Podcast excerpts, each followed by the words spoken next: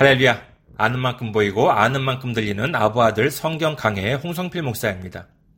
오늘은 구약 창세기 3장 15절의 말씀입니다. 봉독해 드리겠습니다. 창세기 3장 15절. 내가 너로 여자와 원수가 되게 하고 네 후손도 여자의 후손과 원수가 되게 하리니 여자의 후손은 내 머리를 상하게 할 것이요 너는 그의 발꿈치를 상하게 할 것이니라 하시고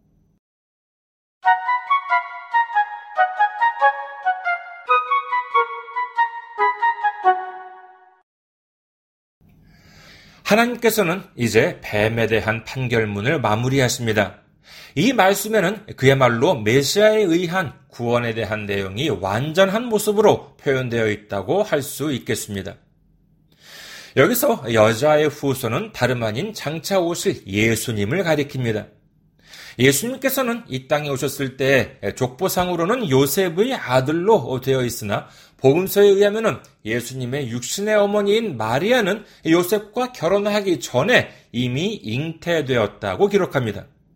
즉 족보상으로는 요셉의 아들이긴 하나 유전자적으로는 요셉의 피가 전혀 섞이지 않은 여자의 후손으로서 이 땅에 오셨다는 것을 의미합니다. 장차 오실 메시아에 대해서 특별히 많이 기록된 이사야서 중에서 7장 14절에는 다음과 같이 기록합니다. 그러므로 주께서 친히 징조를 너희에게 주실 것이라. 보라, 처녀가 잉태하여 아들을 낳을 것이요. 그의 아들을 임마누엘이라 하리라.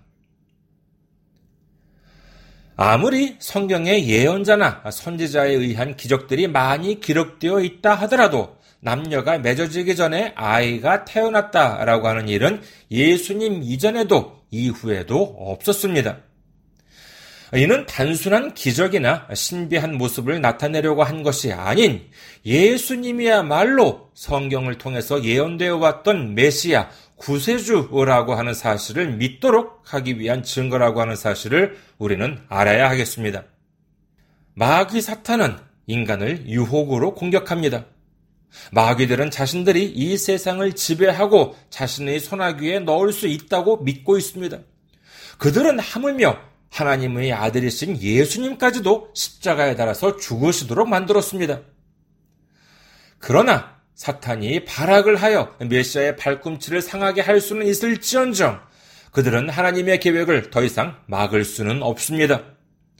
하나님의 계획, 그것은 하나님께서 독생자 예수님을 이 땅에 보내셔서 그 귀한 피를 흘리시게 하심으로 말미암아 우리의 모든 죄를 해결해 주시고 구원의 길로 이끌어 주시려는 놀라운 하나님의 계획이었다는 것을 우리는 알고 있습니다.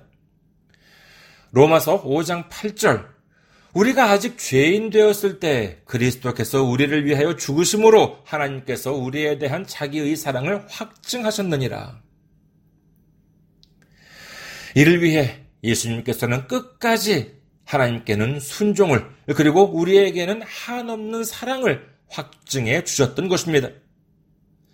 우리 모두 크나큰 사랑을 주신 주님께 감사와 찬송을 돌리며 우리 또한 하나님 사랑과 이웃 사랑을 실천하는 우리 모두가 되시기를 주님의 이름으로 축원합니다.